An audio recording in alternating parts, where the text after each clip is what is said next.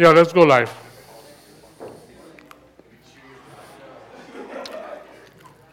Okay, so um, we're going to sing this song, Graves in the Gardens. Um, I feel like we should sing this song. Um, yeah, with God as a mighty warrior on our side, um, he's going to, he's gonna, you know, turn the things around uh, and the places where we go to. So this applies to what we're doing as a as a body, and also um, I pray that this be for Houston, for Vernon, and, and beyond. So let's sing this.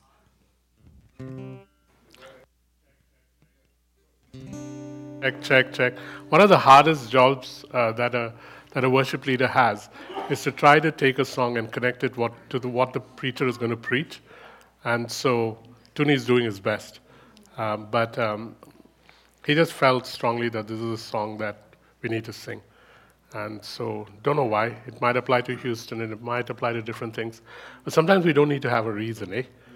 If you send something God is saying, then just do it, and then let's figure out how it fits. Yeah? yeah?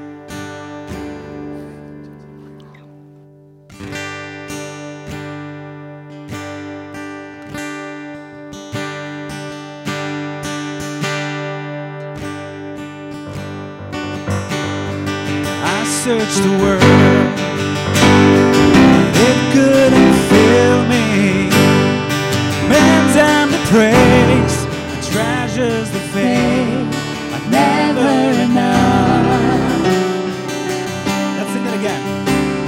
And I searched the world, but it couldn't fill me. Man's and the praise, the treasures, the fame, never enough.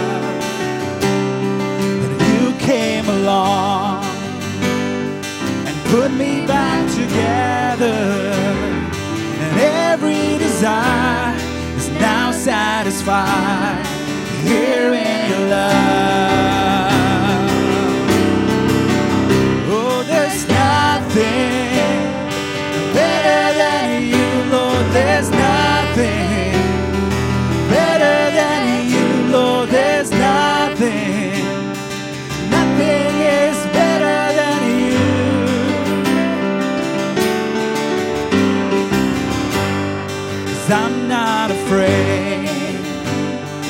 show you my weakness, my failures and flaws. Lord, you've seen them all, you still call me friend.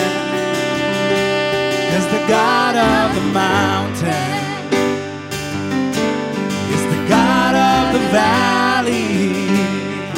There's not a place your mercy and grace won't find me again.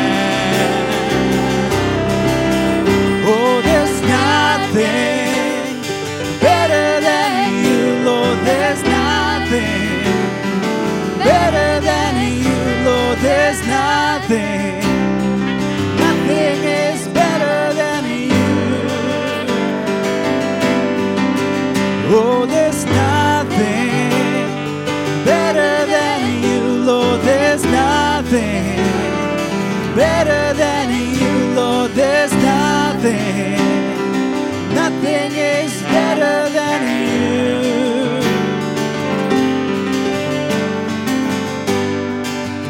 You turn mourning to dancing. You give beauty for ashes. You turn shame into glory. You're the only one who can. You turn mourning. Turn mourning to dancing. You give beauty for ashes. You turn shame into glory. You're the only one who can. You turn graves, you turn graves into gardens. You turn bones into armies. You turn seas into highways. You're the only one who can. You turn graves, you turn graves into gardens. You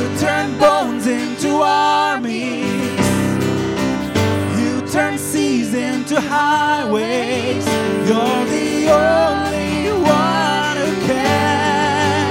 You're the only one who can. Oh, there's nothing better than you, Lord. There's nothing better than you, Lord. There's nothing. Nothing is better than you. Oh, there's nothing. Oh, there's nothing better than you, Lord. There's nothing better than you, Lord. There's nothing. Nothing is better than you.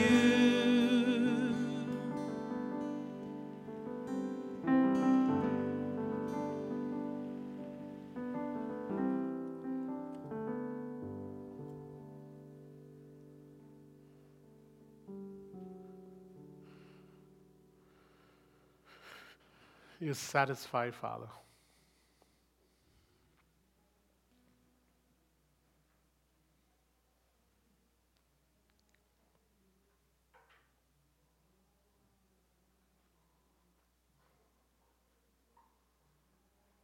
It was amazing. About downstairs, the kids are singing.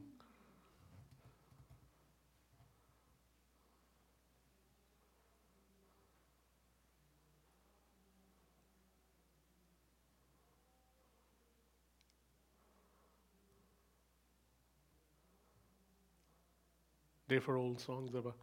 So we sing an old song before we go into the teaching, and it says, with my hands lifted up and a mouth filled with praise, with a heart of thanksgiving, I will bless you, O God. So we just sing that before we go into the teaching.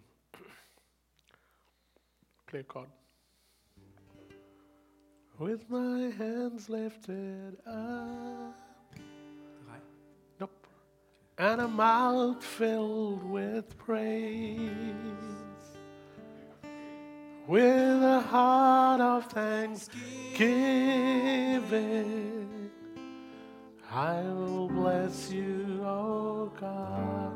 Father, we just want to sing that again, and we really mean it from our hearts. It's easy to mean with you, so easy to mean with this. Doesn't matter where we are in life, eh, Lord? So easy to mean this. With my hands lifted up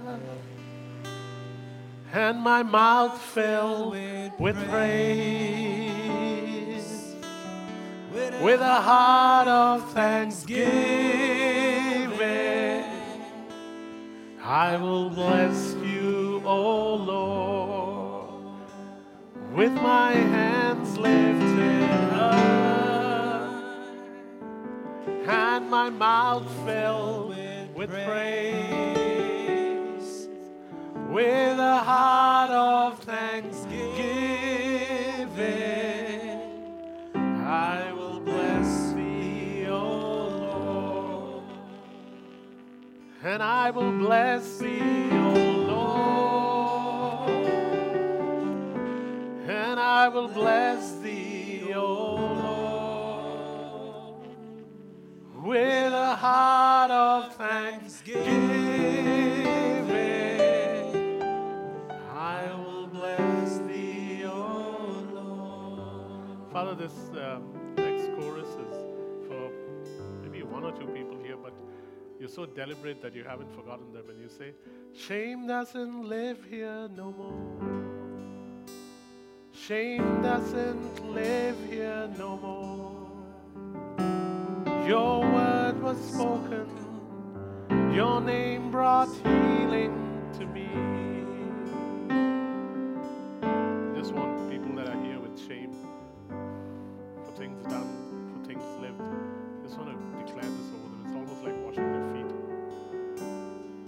their feet. Shame doesn't live here no more. Shame doesn't live here no more. Now spoken, your word brings healing to me.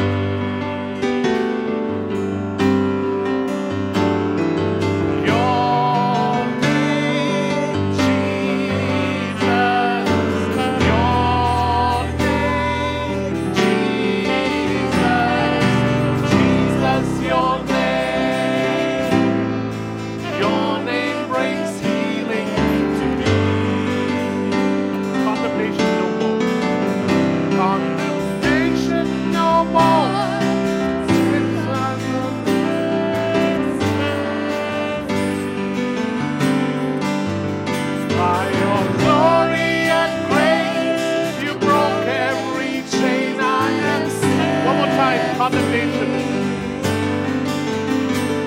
condemnation no more. Sin lost control. I am set free. By your glory and grace, you broke every chain. Hallelujah.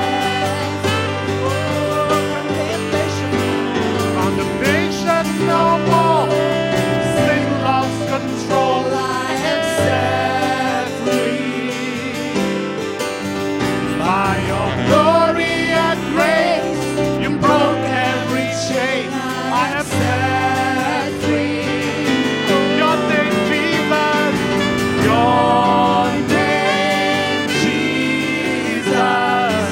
Your name, Jesus. Your your name, your name, Jesus. Your name, Jesus. Jesus, your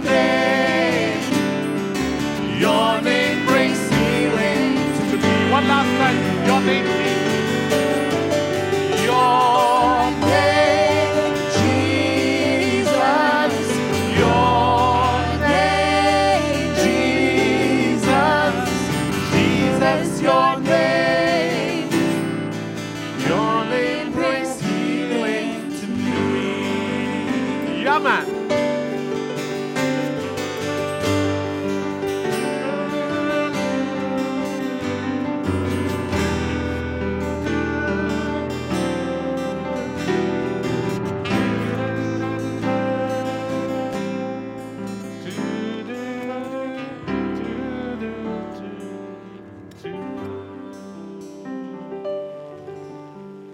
Get you, eh? There's a song just for you. Can I go on now, or do you want to sing something else? Okay, just checking. Yeah.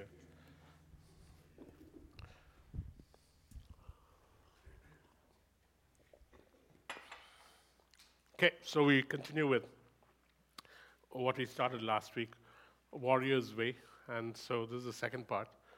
And uh, the recap from last week, I mean, there's so much more that was said, but two of the essentials from last week was, one, that the purpose of warfare in the Old Testament was to uh, preserve the Messianic seed. Why? Because in Genesis chapter three, Jesus, uh, God says, listen, the seed of the woman will crush the head of the serpent. And as soon as he said it, from then on, throughout the Old Testament, and every warfare seen in the Old Testament, every war against Israel, they intend to take out Moses, they intend to take out Jesus, they intend to um, destroy the Jews uh, in the book of Esther, has been towards one end only, and that end is, can we prevent the seed of the woman from being born? Because if the seed of the woman can be prevented from being born, then the head of the serpent will survive.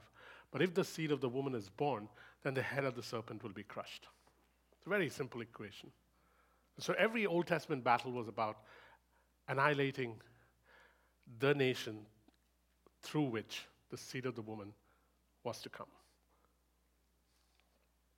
And then we move to the New Testament because uh, now the seed of the woman is born and his heel will be bruised, but he will crush the serpent's head.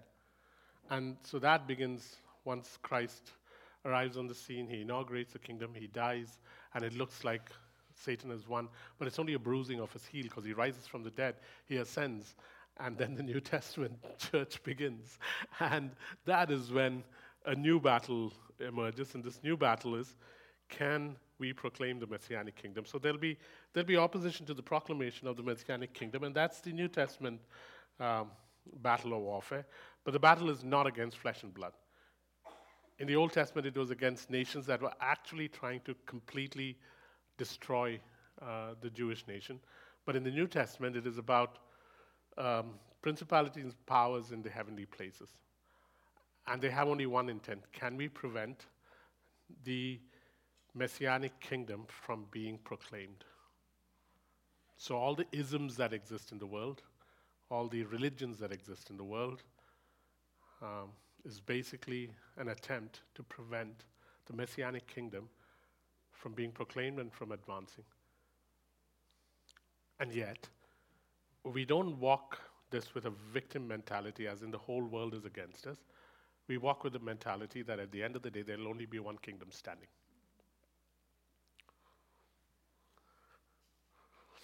Any questions on that? That's what we talked about last time. Uh, we talked about much more, but that's... Any questions? All good? Okay. So today we look at how God goes about it. So when it comes to Israel's holy war, we take notes from that. So Israel's holy war, and he actually used to call it a holy war. Uh, there were three, it, it was usually divided into three phases. And the first one was uh, prep, as in he would prepare them. The second one was presence, he would make sure that they were aware that his presence went with them. And the third was plunder, he'd make sure that there were spoils of war. This was just common to every, can I have a little more volume, guys? Um, this was common to every war that Israel fa- fought, eh? So first they'd have to, God would take them through a process of preparation. And so before the battle, he would reveal his will. He'd tell them, this is what I want done. I don't want you to touch the Edomites because they are um, re- relatives of Esau, and I don't want you to attack them. I want you to go through this land, but I don't want you to eat and drink. This particular land has the Midianites and the Amalekites. Provoke hostilities against them and completely destroy them. So there would be a revelation of his will as to how the battle had to be fought. And then he would prepare them spiritually. He would uh, tell them, Um, the strategy for war. He would say, go this way, go around the mulberry bush. When you hear the sound of marching above the trees, then begin to attack. Um, ambush them. Or don't worry, this time around I'll just send hailstones. Or he provokes uh, Joshua to cause, uh, to, to declare what no man has ever declared. Make the sun stand still. This was a spiritual preparation. So there's no going, and so the same motive now applies to us. We don't go into ba- battle without preparation. And so you prep by, um, one, knowing or him revealing his will to you. He reveals his will. And then he prepares you spiritually, as in this is the strategy uh, I want you to use. And then the other thing he'd demand before people went for battle was he would ask that the camp be purified. Purify the camp. And so that would mean different things at different times. Sometimes it would be you're not to sleep with your spouses for the next three days. Sometimes it would be make sure that uh, the camp is clean from um, anything that in those Old Testament laws were prescribed as unclean. And so there would be this intent of purifying the camp. And today that is... Um, worked out in terms of walking holy, because holiness is so critical to battle. Why is holiness critical to battle? Because holiness, um, I, I've said this before and I'll say it again, um, purity is the proof of intimacy, and it intimidates the enemy. So there's a direct correlation between authority and purity or morality. So just as he would say in the Old Testament that this is this is something I want you guys to do, this is something he demanded, he's demanding in the New Testament, only the demands change. It's no longer some kind of ceremonial cleanliness he's talking about. He's talking about a blazingly pure life that you aspire for, that you work towards. It's, I love the fact that God doesn't say, give me a perfect life. He says, give me a life that desires purity. And then it differs from person to person. I might be here, so my desire might be as blazing as yours, but I might only make it to this place, while you might have been starting here. But it's this desire for blazing purity. So that is a prep. The presence, God would never send them out into battle without the ark.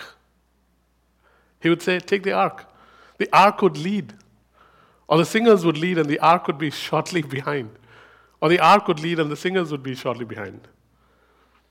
So during the battle, this warrior king called Yahweh would march into the conflict with the Ark of the Presence. They wouldn't go without the ark. Eh? And that's why when the Philistines took the ark, Israel didn't know what to do. And so the Ark of the Presence would go with them. And uh, even the enemy knew of the Ark of the Presence. And once the Ark of the Presence was there, then you would hear the shout of the king. So without presence, a shout is hollow. With presence, a shout echoes, eh? So once they would know that the ark was in their midst, then the shout would begin. And the shout of the king was Israel recognizing that the king was present among them. And now a shout would go up. This was the same, same shout that would happen in the Philistine camp when Goliath would step out. Every time Goliath would step out, the Philistines would begin to shout and Israel would tremble. Now it's changed. Now the Ark of the Presence is in their midst and Israel begins to. And this is the same thing that must happen in Victoria when we go there. Last week, uh, I went to Victoria with a few, uh, couple of guys and uh, began the process. This week, we'll send some more. Find a place where we can um, actually begin to have church services. First Victoria and then Nanaimo. And uh, it's a short ferry ride. An hour and forty minutes, and you might see seals and orcas. We, God may just throw that in as a bonus. Um, and uh, so uh, we'll work on it this week. But the Ark of the Presence was critical to the, to the battle. And then the third one was, and because of the Ark of Presence, people would say, please, please, can I come? Please, can I come? Combatants would register for war. Why? Because this was one of those times where Yahweh could go into battle and come back without anybody being killed. That's another strange thing that would happen with the battle. Israel would go out to battle and come back, not one dead. How's that even possible, man? So the Ark of the Presence was critical. And the third one was plunder, where once you went into battle, there had to be rewards. And so after the battle, two things would happen. People would celebrate uh, the victory of the king with songs of praise, and they would collect spoils. And in our case, the spoils are the souls of men. In our case, the spoils are the souls of men. So plunder today is souls of men, and occasionally uh, wealth from the places we've been to. Both. So one should expect the souls of men as plunder, because those are actually the treasures of darkness. When we talk about the treasures of darkness, people think of some money stashed away. Um, it's not really. Today, the treasures of darkness, or the treasure that's most important to God, is the souls of men. And in the bargain, you might get treasures that are specific to a land. So that happens too, where someone is affected by what you do and decides, okay. I remember, uh, old-timers have heard this story, but um, um, we were at a small meeting in uh, Jakarta, in, in, a, in a small city called Solo, S O L O, and in Indonesia. And so uh, there's a man there, and he uh, says, Anne and Elmer were with me. And there's this man who says, uh, can you pray for my business? And so um, I said no, because there's this tendency in Indonesia, whenever a holy man comes through, and it doesn't man- matter which religion the holy man is from, they'll ask you to pray for your business. So I said no. And so I went back to the hotel, and we are in the hotel, and suddenly feel the Lord saying no. Call that man up and say, you'll pray for his business. So I tell Anne and Elmer that, listen, um, got to go pray for this man. Can you guys pray? And they said, yes. And I go tell him that I'll pray for, for your business. He says, but my business is in Jakarta. So can you come to Jakarta and pray? And that's about an hour and a half away. And uh, feel God saying, say yes. So I say yes. And so the guy buys me a first-class ticket to Jakarta and um, uh, puts me up at the Ritz in Jakarta. And I'm saying, Father, what do I say to him? And the Lord says two things. One, you have to say exactly what I tell you to, not a word off, and you've got to say it in the order that I tell you to. And second, he's going to give you an envelope full of money. And when he does, don't take it. And so next day, he sends his car to pick me up. And um, while we're traveling in the car, it's a really fancy B M W. Um, the Lord begins to say, tell him he's an adulterer. And uh, tell him that if he doesn't stop his adultery, I won't have anything to do with him. And I'm telling the Lord, can't you start with something nicer? Like, this could end prematurely, and I might have to buy my own ticket back home. So, but he was so sure that he, so we get to the business, he calls me in, and uh, uh, we begin to talk, and uh, he says, okay, what is the Lord saying? And I say, uh, you're an adulterer, and you've been sleeping around with women, and if you don't stop, then God will not be able to do anything for you. And I'm thinking to myself, he'll get really upset. And he is sitting on a sofa, and he uh, gets off the sofa, goes down on his knees, and he starts weeping. Just weeping like crazy. And repents, and then casts out demons out of him. And uh, changes, turns around completely. Within a matter of minutes, eh, this guy is on his knees weeping. And then the Lord has words for him. And the words are, one, the Chinese government will give him something to do with fishing. Uh, no, not Chinese. The, uh, he will fish the South China Seas. Two, um, someone will come and buy his land from the Middle East. And three, he'll build a monument in his town. These are the three things spoken. And then I finished, and he took out an envelope full of U S dollars, like one hundred dollar bills. And he said, just want to give you this. And uh, I said, no, thank you. And I walked away. And that was in March. I get a call in December, and in December he calls and uh, don't recognize his voice. And uh, he says, uh, you met me at this such and such a place. And then he tells me the story. He says, here's what happened. The Chinese government gave him fifty-two fishing trawlers to fish the South China Seas. A guy from Dubai came and bought his land, and uh, it had coal, C O A L. And he got millions of dollars for his land. He became so rich that he went and bought a hill and a valley. Not two acres of land. He bought a hill and a valley. And on top of the hill, he built a training school. And in the valley, he built a stadium. And then he said, can you come and uh, do meetings there? For the next six years, every time we did meetings in Indonesia, either to train pastors or to bring churches from that area, he would completely fund it. Six years. Opened up doors like never before. And each time he'd open a door, we'd go meet somebody else, somebody else, and the connections began to spread. Why this prolonged story? Because the spoils of war are real. The spoils of war are real. Not only do you get the souls of men, sometimes the land that you have gone to bless begins to provide for you what is required to further what needs to happen. It's a sheer act of God. You don't go looking for it, you don't go ask for it. Because if you go looking for it, or you go ask for it, then what happens is you now serve the ones you are asking from. Any questions? Spoils of war are real, eh?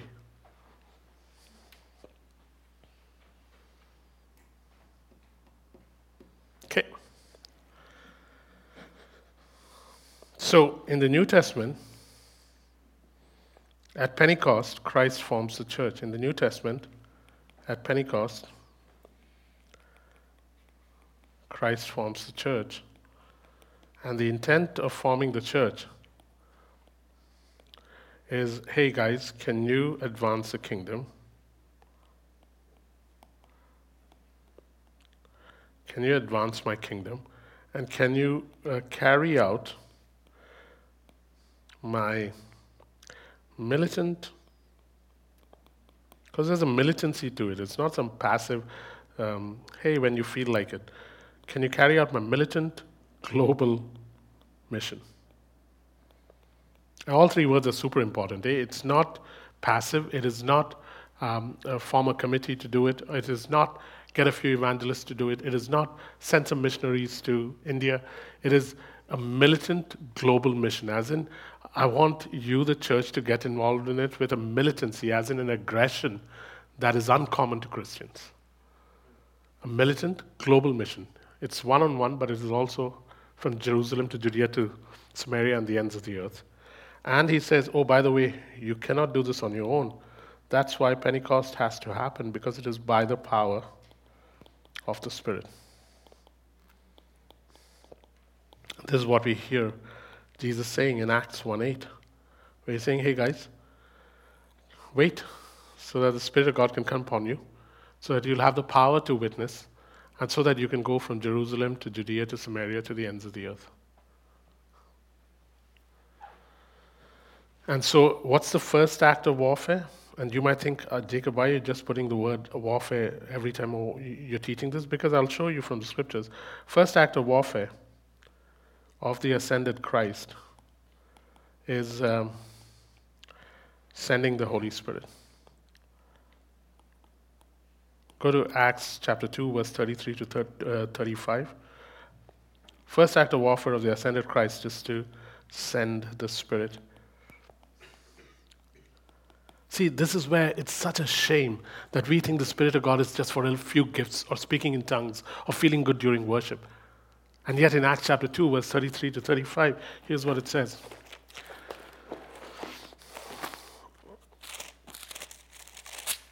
It says, um, seeing what was ahead, he spoke of the resurrection of Christ. And wait, Acts two thirty-three. Exalt, uh, yeah. God has raised this Jesus to life, and we are all witnesses of the fact.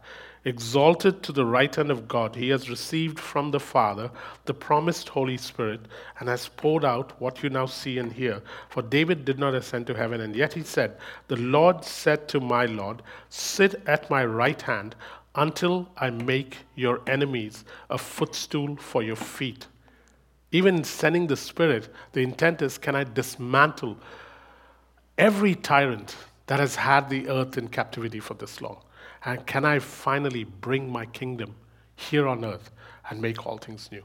And the agent that dismantles and the agent that makes new is the same Holy Spirit.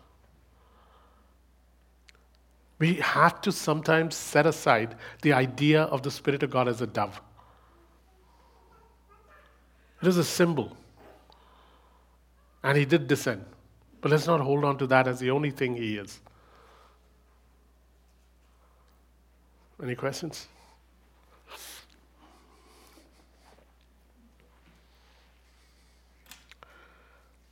Okay.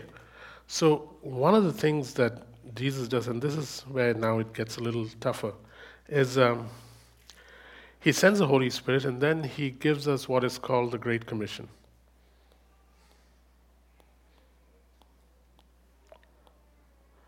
Let's call it G C from now on, the Great Commission. And in a sense, the Great Commission is your marching orders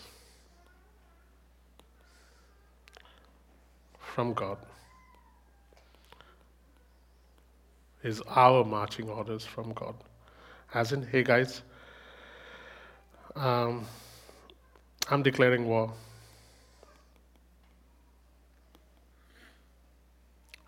And I want to show you how the risen King will now triumph over everything hostile to his reign.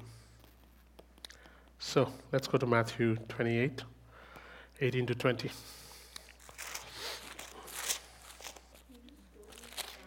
Oops, sorry.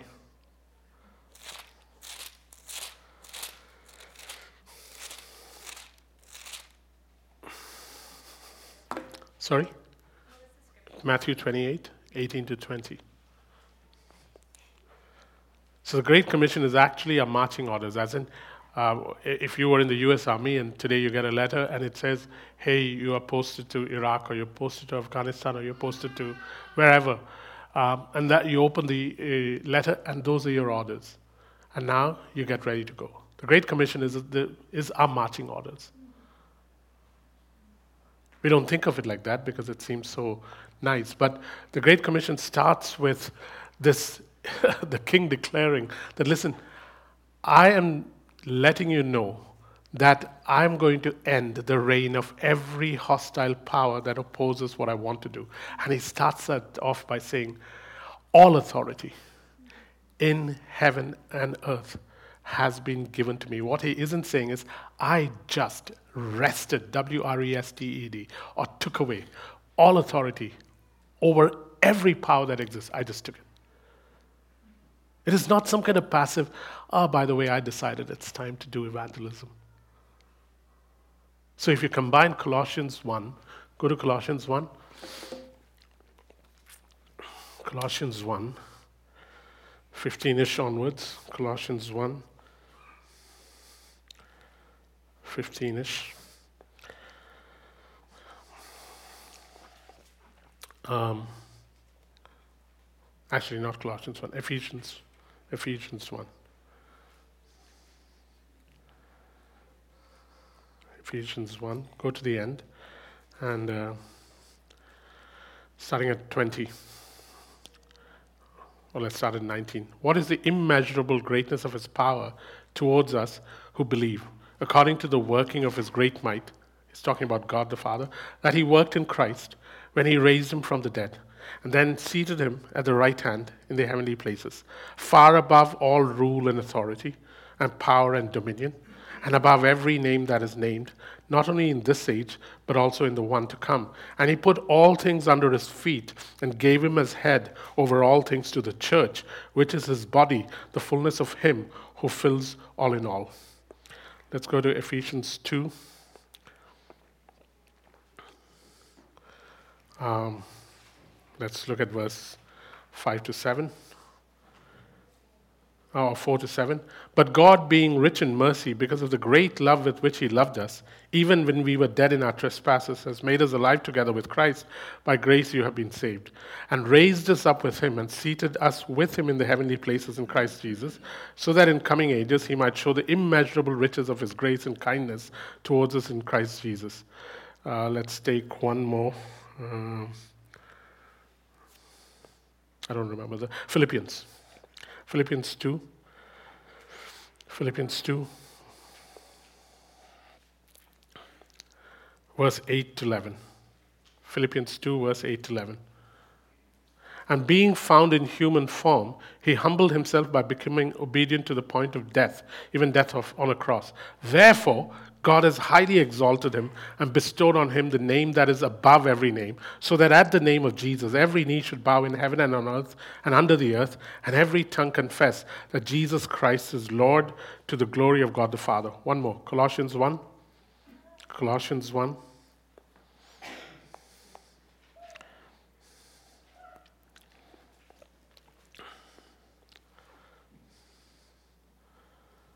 Um, verse fifteen and sixteen. He is the image of the invisible God, the firstborn of all creation. For by him all things were created, in the heavens and on earth, visible and invisible, whether thrones or dominions or rulers or authorities, all things were created through him and for him. And he is before all things, and in him all things hold together. And he is the head of the body. The point being, when Jesus in Matthew twenty-eight, now go to Matthew twenty-eight, verse eighteen. Matthew twenty-eight, verse eighteen. Let's start at verse sixteen. Matthew twenty-eight, verse sixteen. Then the eleven disciples, so sadly, there were twelve and one betrayed him. And so they got to go with eleven now. I mean, what a foolish thing to do. Could have, could have been at the start of this glorious thing that Christ was doing, and the guy goes, sells Jesus for thirty silver coins.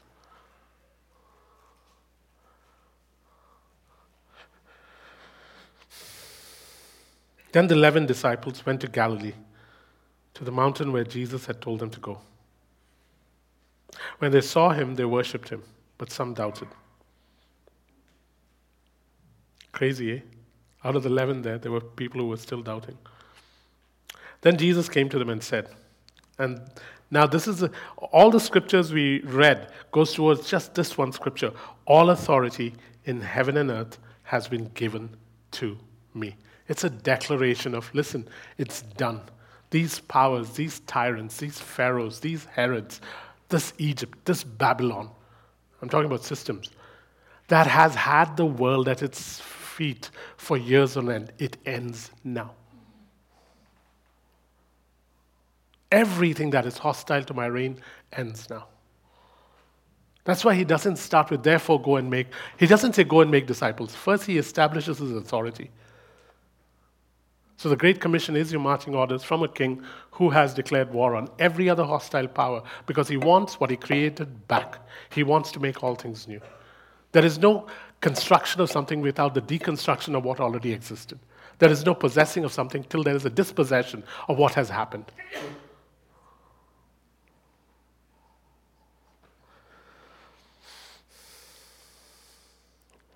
The Great Commission is basically the overthrow. G C is basically the overthrow of ancient powers. The overthrow of ancient powers that have held people in sin and death. Held people in sin and death. That's what the Great Commission is. An end to ancient powers. This is a Great Commission, and this is not something special for some pastor or some Trinity Western University's facilitator or um, someone who graduated from Regent. No, this is for everybody sitting here. These are your marching orders. And so you can either say no, or you can be AWOL, or you can um, say, I'm too afraid, and you can back off. But we don't have a choice in this. And you can't do this individually. Armies are not individual. Armies are made up of individuals. Armies don't fight individually.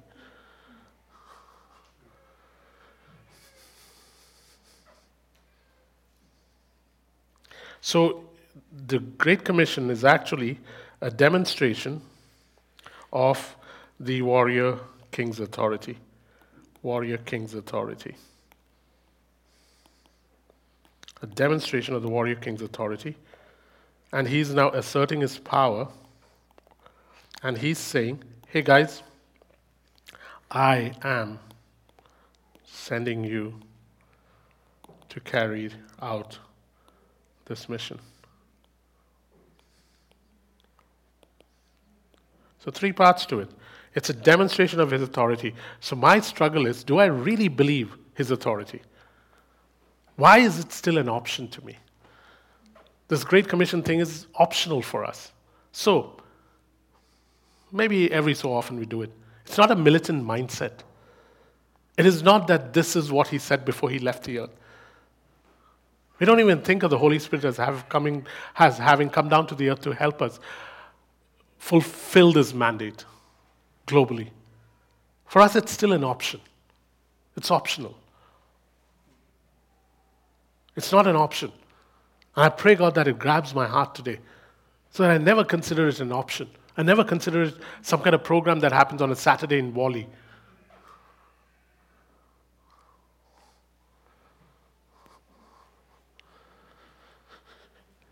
So the first thing I have to do is, do I really believe that it is a demonstration of the warrior king's authority, saying, listen, I have authority in all heaven and earth. I am the only king. And if you have been someone who's come into this kingdom because you're born again, because I invited you, then I'm asserting my power, and I am saying to you that now I'm sending you to carry out this mission. Do you want in or do you want out? This is that Mission Impossible scene that every Mission Impossible opens with. This message will, only this thing doesn't self-destruct. It's been around for two thousand years. It'll continue to be around. Dun dun dun dun dun dun dun dun dun dun dun dun. For us, it's different. For, for us, the tune is ta ta ta ta ta ta ta ta ta ta ta ta da da da da. Who is Jesus? No, it's a completely different tune. It's not Jeopardy, man. It is Mission Impossible. You took very long to get that tune. Any questions? So this is what Matthew twenty-eight eighteen is about. The first verse, Matthew twenty-eight eighteen, is simply about, hey, I'm the warrior king. I am.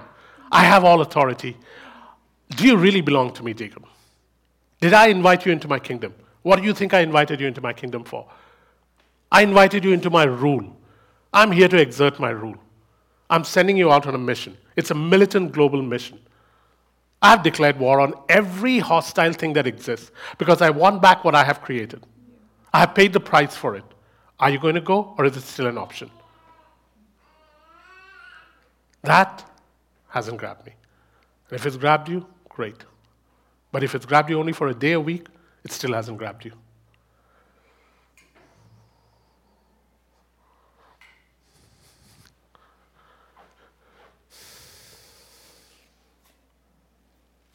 And then the Great Commission begins to document, begins to document um, the command of the warrior king, the instructions of the warrior king.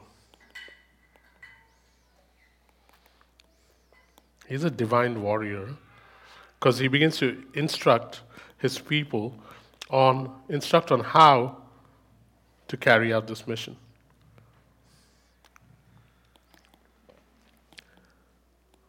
How does that work? He says, go. He says, make disciples. He says, baptize. He says, make disciples of all nations. So there's no limit to it. He says, baptize in the name of the triune God.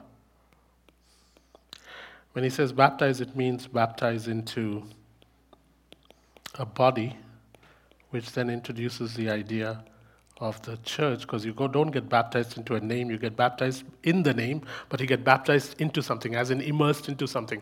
What are you being immersed into? You're being immersed into the body. Then he goes, says, teach them. Um, and he says, but to teach them, you have to be sh- someone who observes and learns. Teach them everything you have observed. Observe and learn. And then he says, oh, by the way, um, the ark will be with you. Or if you were staff, I mean, Empire, Star Wars, the force is with you kind of a thing, where the ark will be with you, or I will be with you. So it's not like he's going to, he's sending you out on his own. I will be with you. Baptize uh, triune God. Baptized in the name of the triune God, in the name of the Father, Son, and the Holy Spirit. So he instructs people how to do this. And so in saying baptize, we don't read between the lines, we don't read that he's saying um, that he wants you to baptize people into a body. And when you go to a new place, it means planting a new body.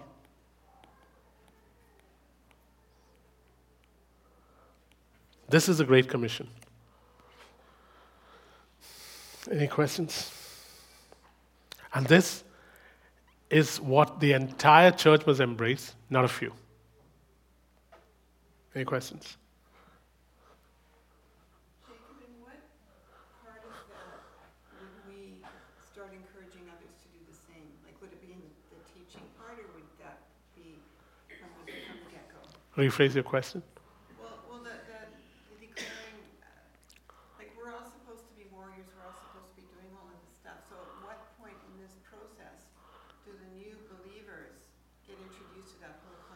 Yeah, so um, this is where new believers start. Observe and learn so that you can teach.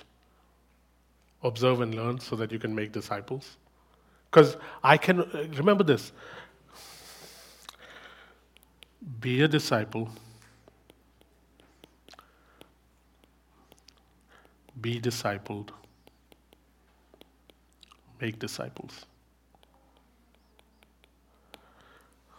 Very simple. Be a disciple, but you can't be a disciple till you are discipled. And once you are discipled, you can make disciples.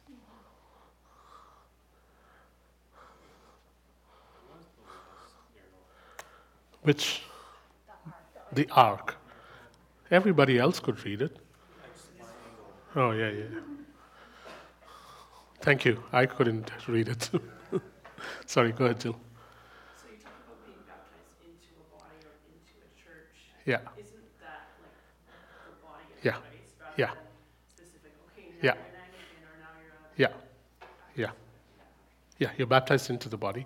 But you live out your immersion into a body locally in a denom- in a uh, small group. Yeah. Otherwise, you can't live it out. Yeah.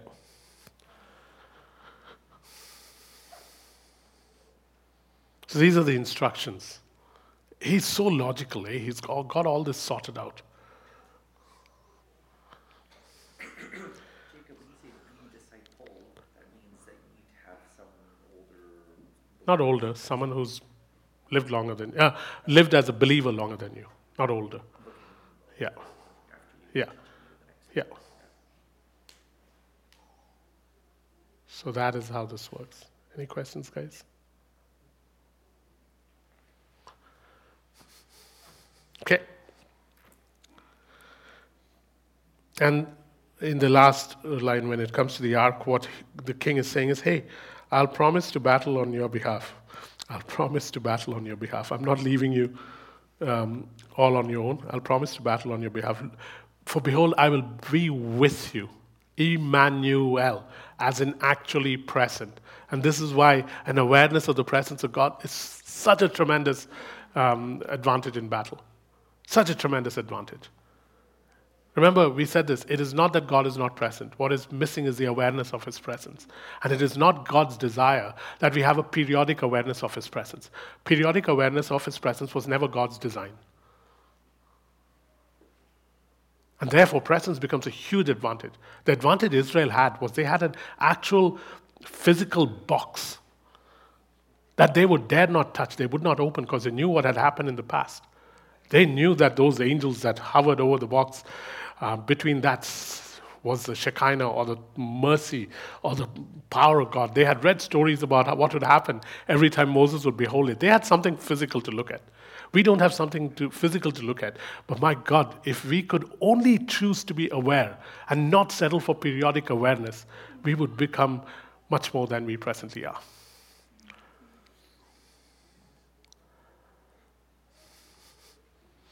I mean, yeah. Sometimes when someone is silent, you, you can become even more aware of them. Felix has to learn how to be aware of his wife, who won't be speaking a word till they get back to Houston.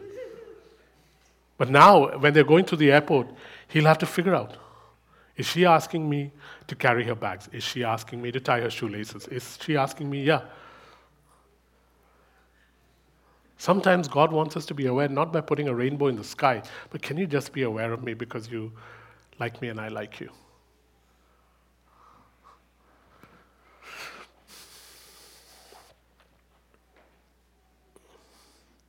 So he promises to be uh, to do battle on behalf of us until the victory is achieved. That, see, when he says till the end of the ages, we think, oh, till I die.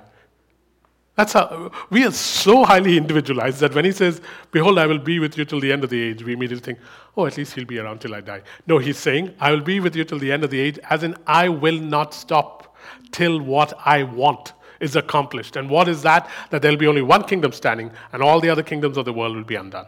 That is what he's saying. And so we got to teach our kids this. And so there's a great commission. And one of the things I want us to notice is we usually go for either proclamation or we go for Great Commission. Very rarely do people combine both. So you have people who proclaim the gospel or you have people who understand the Great Commission. Well, very rarely do both of them combine. The Great Commission includes discipling. Proclamation is kerygma, or preaching. They both have to combine, and they rarely combine. So you have guys gung-ho about preaching. And then you have guys gung-ho about discipling. What if we could combine both? Because one doesn't exist without the other. Because if you only focus on discipling, you disciple people till the cows come home and they just keep getting discipled. Nothing happens. But if you only focus on preaching, then you keep preaching and you don't make disciples. So actually, proclamation is a part of the Great Commission. And it is an essential, critical part of the Great Commission. And it is again an act of war. Because everything about proclamation is what sets people free from hostile powers and brings them into another kingdom. Without proclamation, it does not happen. So let's look at that now.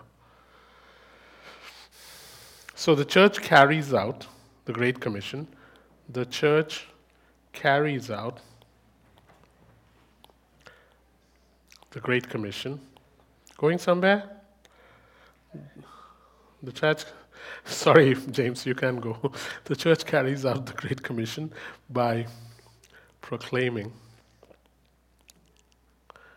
the gospel of the kingdom. Proclaiming the gospel of kingdom. How do you do it? Through missions, through preaching, through ministry, through preaching. Any questions on that before we just briefly examine what the gospel of the kingdom is so that we have a very simple framework? What do you mean by mission? Um, let's, if preaching is one-on-one or preaching is one to twenty, mission is when it goes from Jerusalem to Judea to Samaria to the ends of the earth, because sometimes everything stays within the people we know. So it has to be both evangelism, one-on-one, and mission, where you send people out. The church in the New Testament did both. It was not one or the other. Uh, ministry. It does look like ministry, but it could be a few other things too. Yeah.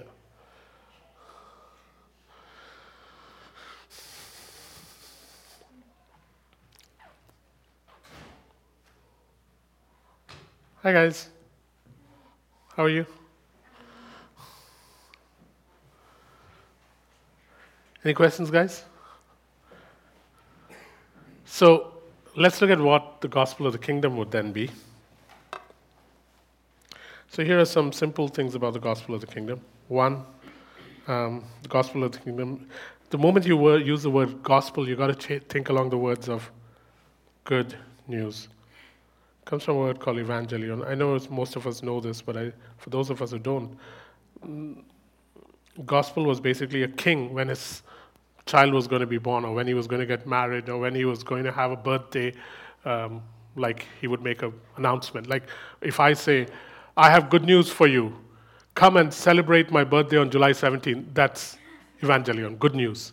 So it's that way. So the intent, the the idea of good news came from the word evangelion, which just means gospel. So gospel of the kingdom is the good news. And what is the good news?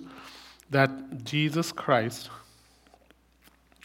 who made you, Jesus Christ who made you and loves you, Jesus Christ who made you and loves you is inviting you into his family and into his rule. That's one. It's good news. And what's the good news? Hey, Jesus Christ, Sheldon, Jesus Christ who made you and who loves you is inviting you into his family and into his rule. Because we've made it about inviting Jesus, and I know we've talked about this, but just a refresher.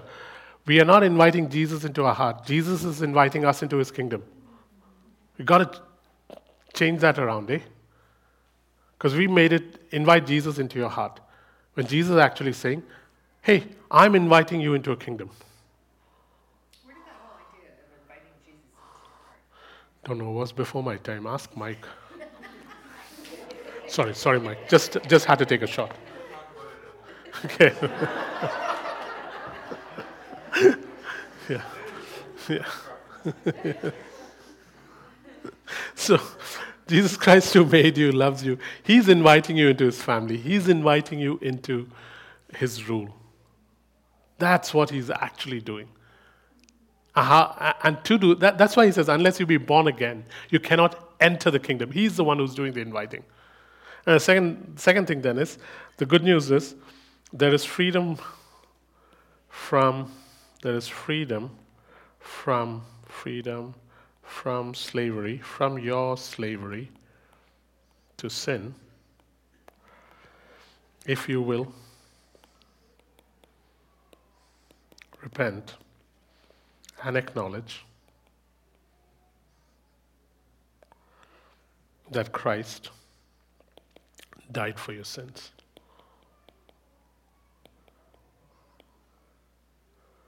This is the second part of the good news. So if you go to Romans six, Romans six, eighteen to twenty-three, Romans six, eighteen to twenty-three,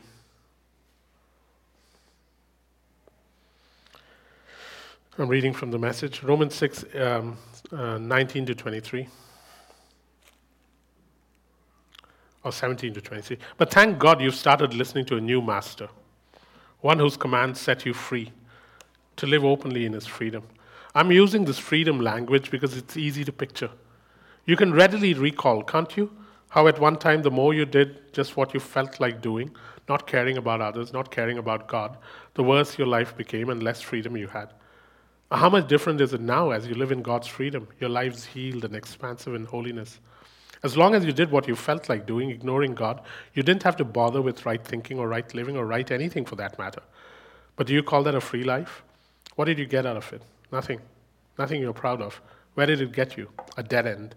But now that you've found you don't have to listen to sin tell you what to do, and I've discovered the delight of listening to God telling you, what a surprise, a whole, healed, put-together life right now, with more and more of life on its way. You worked hard for sin your whole life, and your pension is death. But God's gift is real life, eternal life, delivered by Jesus, our Master. Sometimes the message really gets it, eh? So, uh, Romans six, uh, seventeen to twenty-three. So there is this, this is the second part of the good news. And the third thing that we have to be aware of is, and this is something Christians are not aware of, so we beat ourselves up really badly, eh? And this is an important part of the thing that we need to be aware of. It is, and these are Jesus' words, it is difficult to enter God's kingdom. He says that in Matthew seven fourteen. Narrow is the way. It is difficult for people to enter the kingdom of God. We take it on ourselves, eh, when they don't. And it is difficult for people to enter the kingdom of God, not because, not because God requires impossible standards, not because God requires impossible standards, but because, as it says in John three nineteen, people love darkness more than light.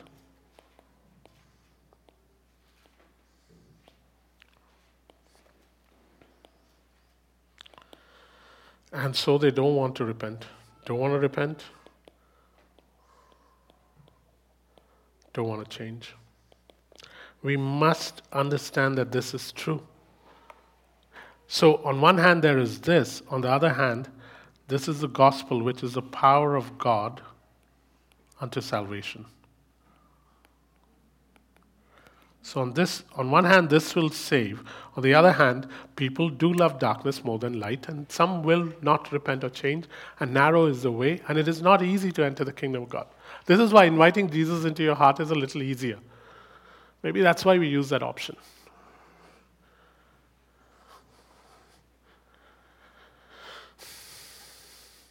These are essentials of the gospel of the kingdom. Tell me if anything needs to be... If any word is not clear, which one? Okay. Let me read it out. My God, tough crowd. Okay. Jesus Christ, who made you and loves you, is inviting you into his family and his rule. That's the good news. Second part of the good news is, and this is the gospel of the kingdom, or the good news of the kingdom. Second part is, there is freedom from your slavery to sin, if you will repent and acknowledge that Christ died for your sin. That's an essential part of the good news, because the first part is great, but how do you do that unless you be born again? What does born again look like? That's the second part of the good news.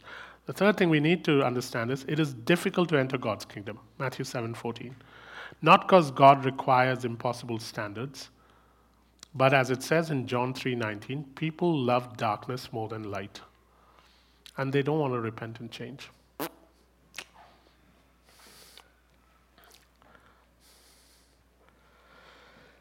So, which means those who choose to remain in their sin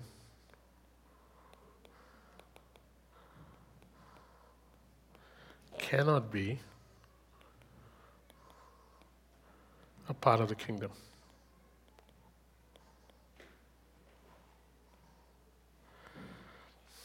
Do you want to give First Corinthians six, nine, and ten a shot? First Corinthians six, nine and ten.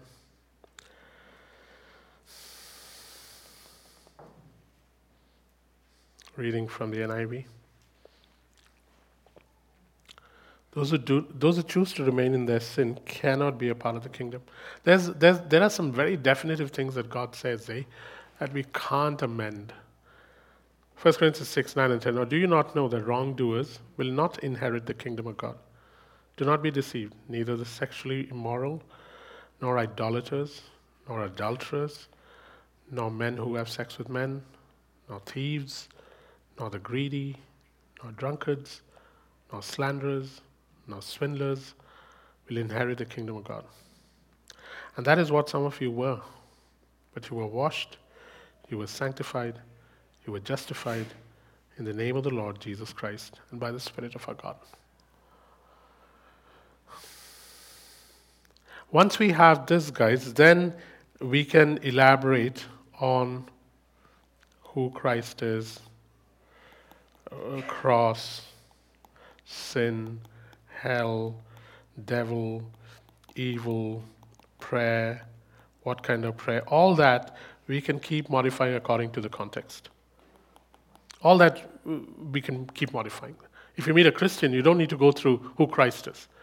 If you meet a Buddhist, you might have to explain who Christ is. So that is context. Some know about the cross. Some might need a definition of sin. Some might need to know that the devil is real. So all that is contextual, depending on the person you meet. But this is basically the heart of the gospel of the kingdom. Any questions? Because that last one is a really tough one, the, the lack of sin, because all of us at some point sin. So, so does that mean that none of us are going to make it to heaven? I would say that if I receive Christ and continue in those things mentioned there, then I, yeah, yeah, what about? yeah.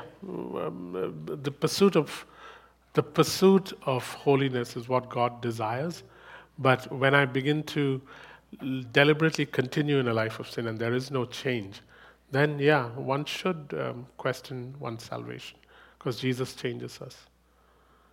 And remember, Paul is writing to the church; he's not writing to unbelievers. So. Yeah.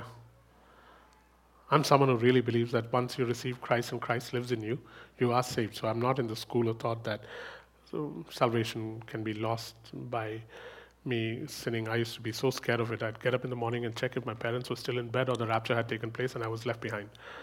Um, thank God those days are over. Because um, my parents were never in bed because I always used to work, wake up late. So it used to frighten you every morning. So, But then, um, and then the other thing was um, superstores.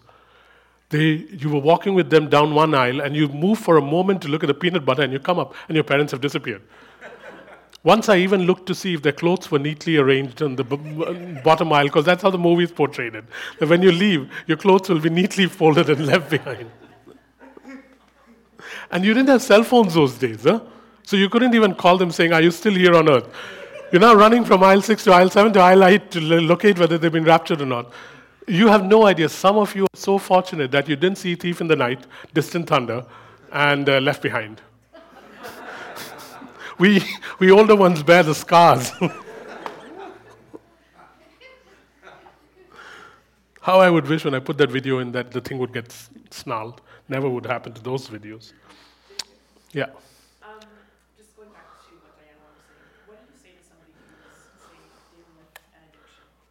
Yeah. Uh, let's start the journey towards freedom. Yeah. And it might take two years. It might take two days. But it's just, it's, it's just walking towards. It's when stagnation becomes comfortable that one needs to question. But it's this continuous walking towards. Yeah. Some addictions may take two years to break, man.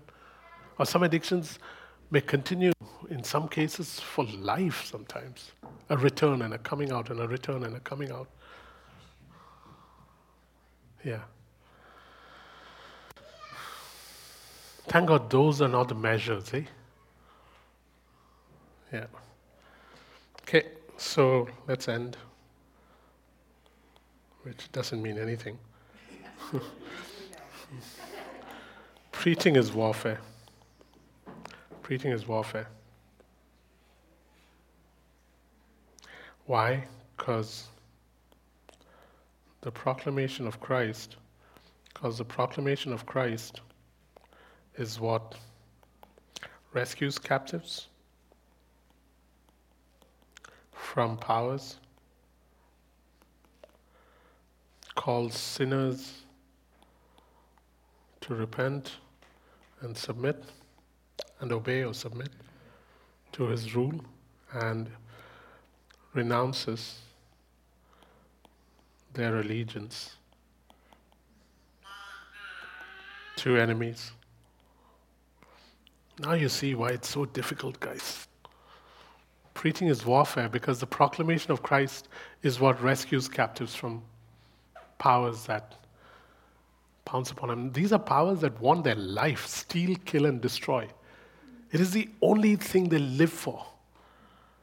Two, it is what calls sinners to repentance. The proclamation of Christ is what causes someone to repent. And three, oh, it's not mine. Three, it causes people to renounce their allegiance to the enemy. Colossians one thirteen, transferred from the kingdom of darkness into the dominion of the Son. This is why it is, it is on one hand, this declaration is so difficult. And the more we, the longer we take to do this, the harder it's going to get, because every system in the world will try and silence this. Hate speech is a way of silencing the love of Christ.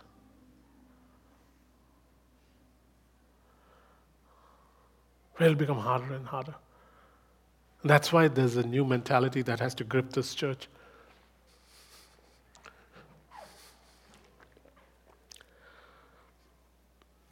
So, in a sense, both the Great Commission and preaching and evangelism, or whatever you call it, call it evangelism or call it mission, or call it all these things we've been talking about, requires wartime zeal.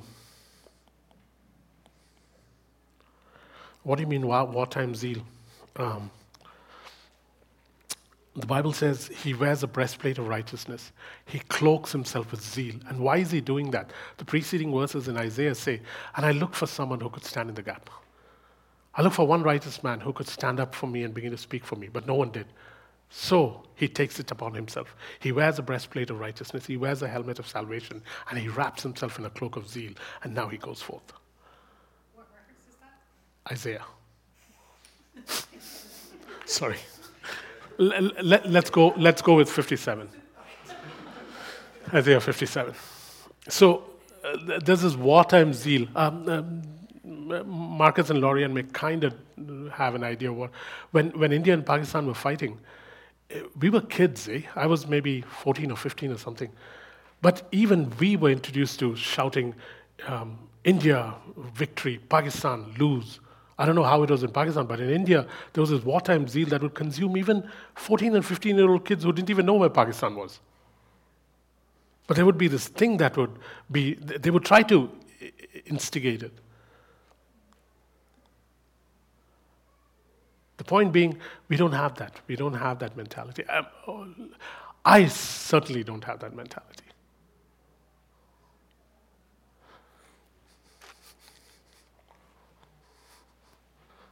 Wartime zeal, clarity on what we are supposed to say.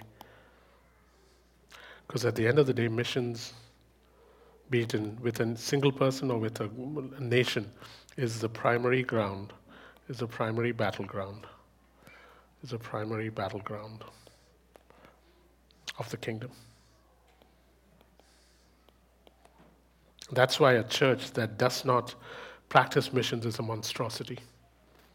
So proclamation is a weapon, demonstration is a weapon, proclamation is a weapon.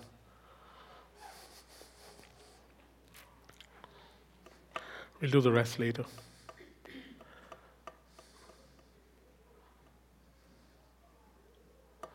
We'll talk about words and works.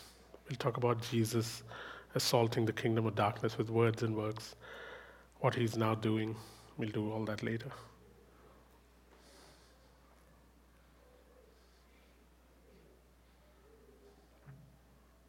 Any questions, guys?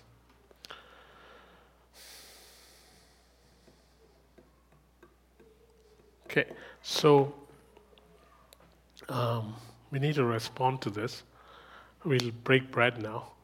And um,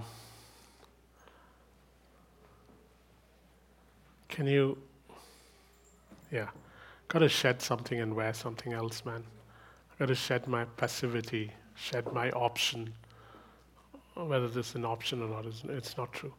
You can't talk about war if you don't go into the battlefield. And the last line says that missions is the primary battleground of the kingdom. And you're talking on one-on-one, and you're talking about going to somewhere close as Victoria or Japan or wherever. But it's all talk if this is not how we function. Any any pushback, any feedback, anything you want to say?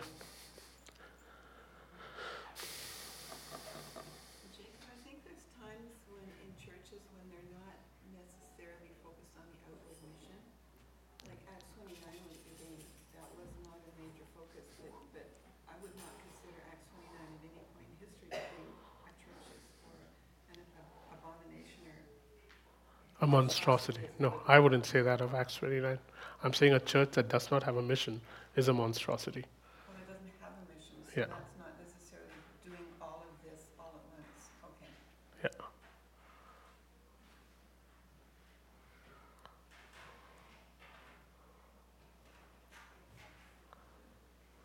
Your definition of missions is evangelism, right? It is evangelism on a one-on-one level and evangelism on a global level. So when we do it on a global level, we sometimes call it mission. When we do it on a one-on-one level, we call it evangelism. These are exchangeable words, but basically it is taking the evangel or the good news and proclaiming it. And then we go into the commission, which is it's not enough to proclaim it, teach them what you observe, baptize them, build churches. It then begins to spread. So you have to take the Great Commission, and in that there is this part of proclamation, but it has to be done on a militant basis.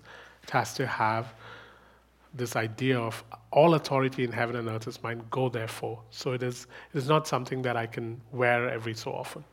You go to Nehemiah four, Nehemiah four, and you read the last few verses, and you get an idea that this becomes a constant way of living. Nehemiah four. Um, verse twenty-one. Thanks, man. Yeah, you can leave it here for now. And then I might call you back to distribute it. Nehemiah four, verse twenty-one. Uh, so we continued the work with half the men holding spears from the first light of dawn till the stars came out.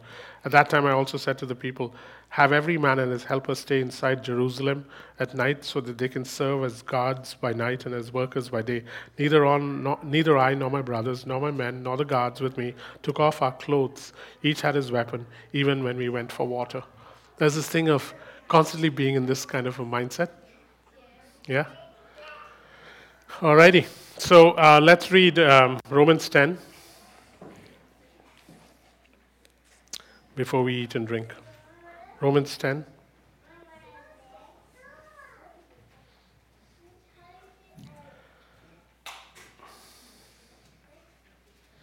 thirteen onwards.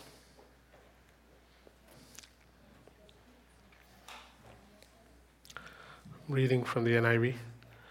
For everyone who calls on the name of the Lord will be saved. How then can they call on one they have not believed in? How can they believe in the one of whom they have not heard? How can they hear without someone preaching to them? How can anyone preach unless they are sent? As it is written, how beautiful are the feet of them who bring good news. Let's go over it again. Let me read from the N L T. Everyone who calls on the name of the Lord will be saved. But how, they, how can they call on him to save them unless they believe in him? How can they believe in him if they've never heard about him? How can they hear about him unless someone tells them? How will anyone go and tell them without being sent? That is why the scriptures say, how beautiful are the feet of the messengers who bring good news. So here's what we can do. Um, as we, um,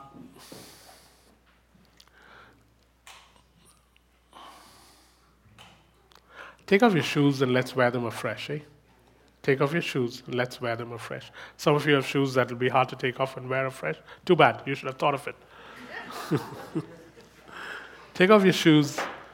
We talk about the gospel shoes of peace, right? How beautiful are the feet of them that bring good news.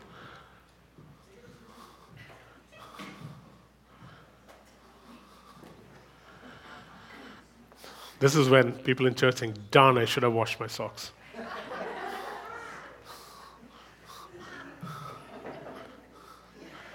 Holy feet, stinky feet.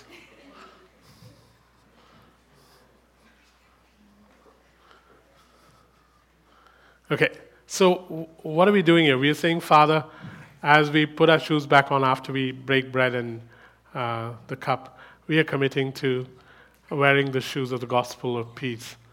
And uh, this time around, it won't be something that we do occasionally. It becomes a way of functioning. That we understand this declaration of war on hostile powers. We understand that proclamation will be opposed because it rescues captives. It calls sinners to repentance and they renounce their allegiance to the enemy. And there will be an opposition against me speaking.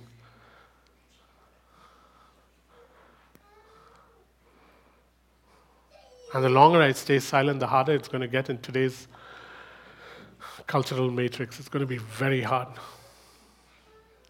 I also realize that not everybody will accept what I'm saying, but I have to take this on now, both on a one-on-one level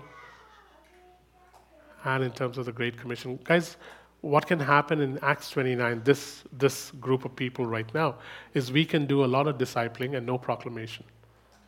And what can happen in Wally is a lot of proclamation and no discipling. And both are messed up.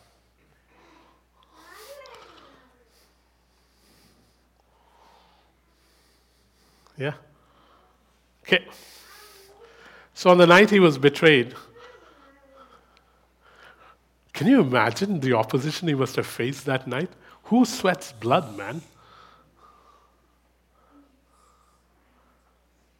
He knows he's going to once and for all put an end to all the hostile powers on in the planet. Every hostile power will now be under his feet. This is the moment since Genesis three fifteen. The, f- the seed of the woman will crush the head of the serpent, and the, he- and the serpent will bruise his heel. On the night that the serpent was going to bruise his heel, on the night that he was going to crush the serpent's head, he took bread. He gave thanks. And he said, "This is my body that is broken for you. Eat this in remembrance of me." And when he says, "Eat this in remembrance of me," he's not saying, "Just think of me." Think and do what I have called you to do, because I've invited you into a kingdom. And you've accepted my invitation. Now he's saying, "Come, do what I do." Yeah?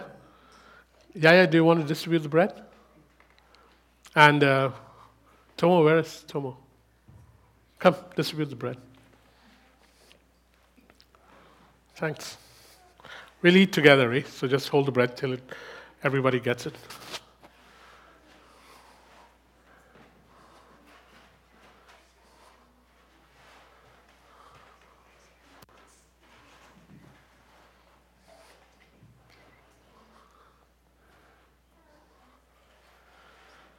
Do do do do do do do do do do do do do do do do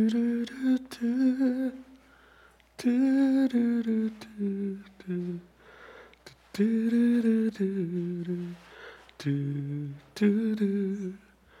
do do do do. Be free.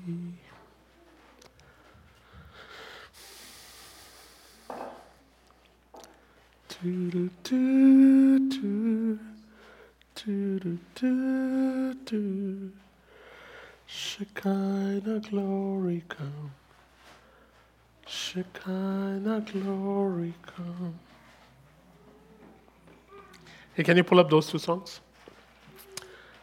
Um, the first one was the other song, and then the second one was this song.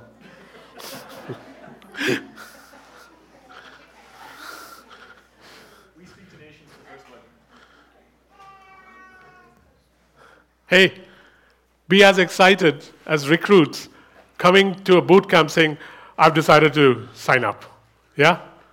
It is not a sad occasion. It's a frightening occasion. But it is one of those things where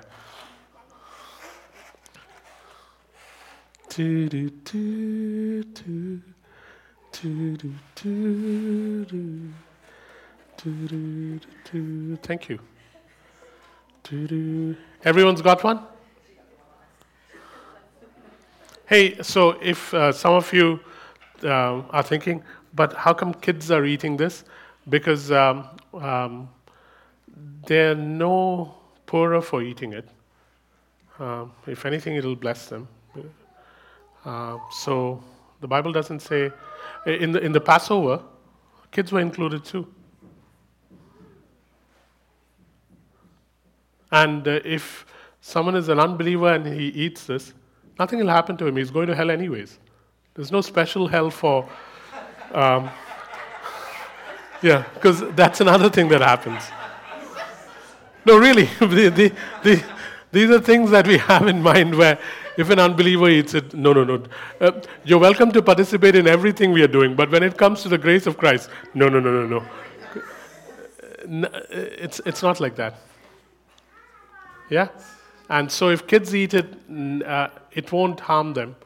Um, uh, why keep it a mystery from them? Because in some churches, as soon as a kid touches the thing, you whack the kid saying, not for you. Uh, it's okay if they eat it. Nothing will happen. Passover, the kids used to eat it. In fact, they used to ask the question, so what is this about? Yeah? Okay. We'll eat it together, yeah. All right, so Father, we just thank you. As we eat this, we remember that you have declared war. Yeah. Today we think of a different... Uh, yes, we remember you, but we remember that you have declared war and have won. Yeah. So just as we eat this and we share in your life, we remember John chapter six, where you said, this is the bread from heaven. Many more have to eat it. And so we go, we want to resource people around the earth. We remember what you did, Jesus, as we eat this now.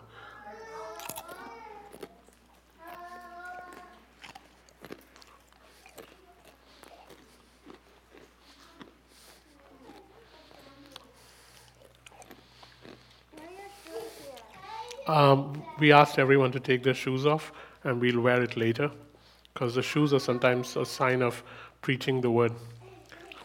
Um, g- guys, can we have the cup too? And we'll drink together, guys.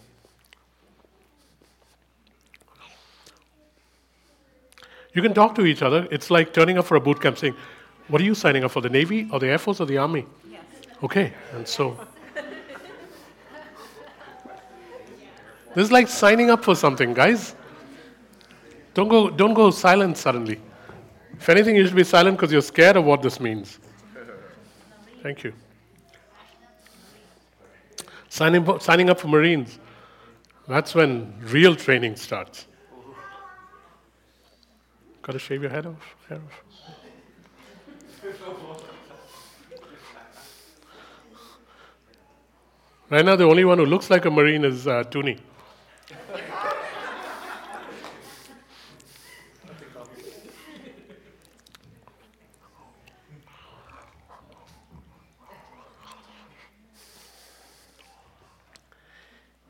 Do do do, do do do do do, do do do, do do do do.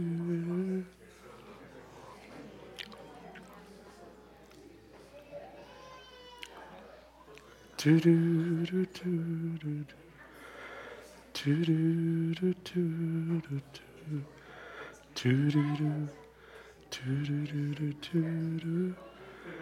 do do do do do do do do do do do do do do do do do.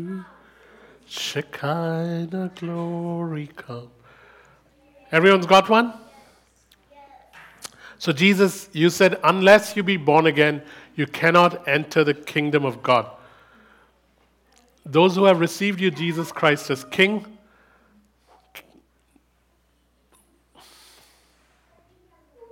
yeah. So Jesus, we thank you for shedding your blood for us. By your word and by your blood, we have been born again, made new.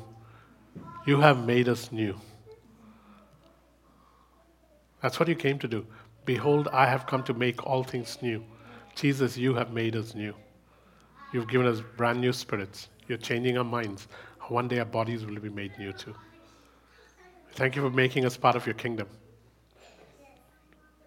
So we acknowledge that right now. We drink. We salute you, Jesus. We acknowledge you as Master, as Lord, as Commander, as the Warrior King, as the Warrior King.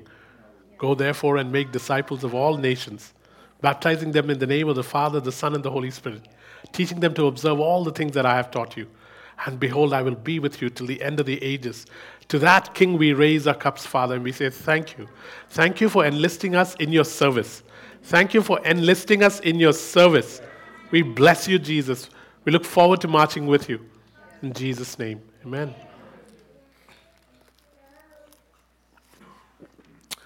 Alrighty. So at some point as we sing this song, sing these two songs, put your shoes on, stand up, and sing it as ones that have suddenly found those, um, you know, when those Marines are first recruited, they sing those, na na na na na na na. Yeah, we got our own thing. Yeah, that's what we're doing here. Go ahead, Tuni.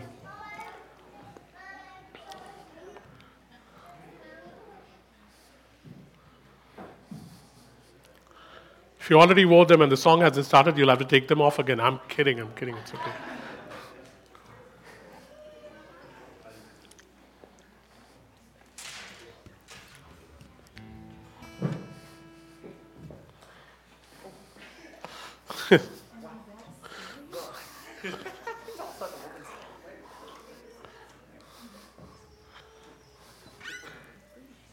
And in putting on our shoes, we are saying, Father, we are enlisting to have a militant attitude when it comes to both the Great Commission, which is our marching orders, and proclamation, which we will not be afraid of.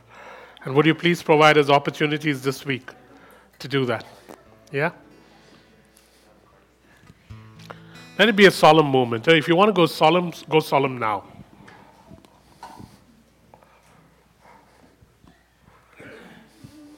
Just think about the song and at some point wear your shoes. The catch is, if you're not ready and you don't commit, you'll have to leave without your shoes. Sorry, it's not taking us. It's not good. Yeah. Hear the sound, the sound of nations worshiping. Hear the sound of sons and daughters singing. Who will go for us? That is God asking the question. Who will shout to the corners of the earth that Christ One more time. Is King? Hear the sound, the sound of the nations worshiping. That's what's going to happen, guys. Hear the sound of sons and daughters. Many more to be brought in. Hallelujah. Who will go for us? Who will shout to the corners of the earth that Christ?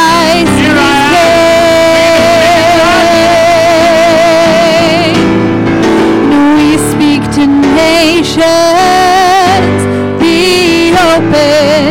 We speak to nations. Fall on your knees. We speak to nations. The kingdom is coming near to you. We speak to nations. Be broken. Powers of darkness. You have to flee. Oh, we speak to nations. The kingdom is coming near to you. We speak to you. Be free.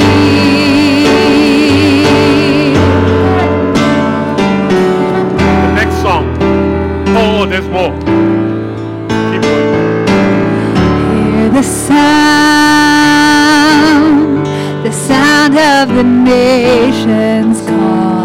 King. Hear the sound, the sound of the Father. If you have a father, they don't they, they don't know. We will call for you. We will shout to the corners of the earth that Christ is King. We speak to nations, be open. We speak to nations, fall on your knees. Oh, we speak to nations, the kingdom is coming.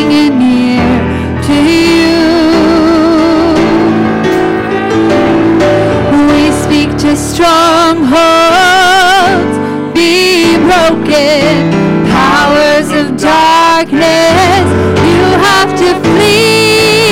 We speak to nations, the kingdom is coming near to you. Speak to you, be free. Alrighty, let's do Shekinah glory and then if you need prayer after that, feel free to come up and someone will pray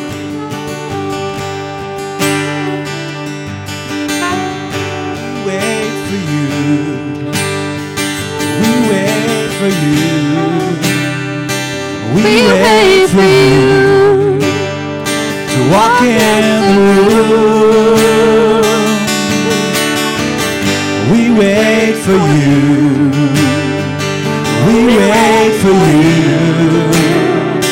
We wait for you to walk in the room. Here we are. Here we are, standing in your presence. Here we are, standing in your presence. Shekinah glory, come down. Shekinah glory, come down. Here we are, standing in your presence. Here we are, standing in your presence. Shekinah glory, come down. Shekinah glory, come down. Release the fullness of your Spirit. Shekinah glory, come. Shekinah glory, come. Release the fullness of your Spirit.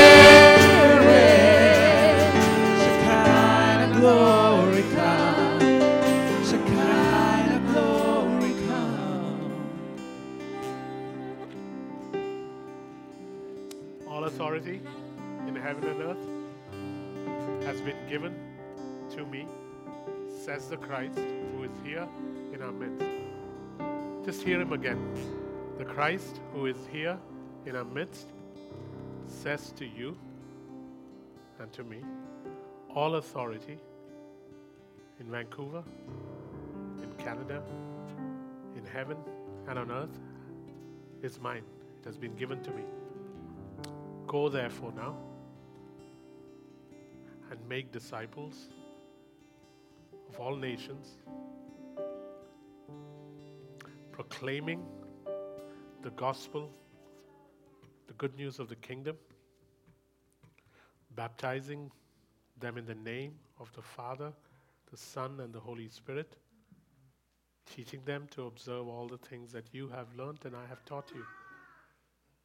And as you leave this place now, know that Shekinah glory goes with you. You are ark carriers. I'll be with you. I'll be with you. I'll give you the words. I'll give you works. I'll give you words. You're doing this for me. You signed up for this. I'll be with you, Jacob. I'll be with you. Open your mouth and speak. Use your hands and stretch out and heal. I'll be with you. I will be with you. I will be with you. You broke bread. You drank from the cup. I will be with you. I will never leave you. I will be with you to this week. I will be with you. I will be with you. I will help you.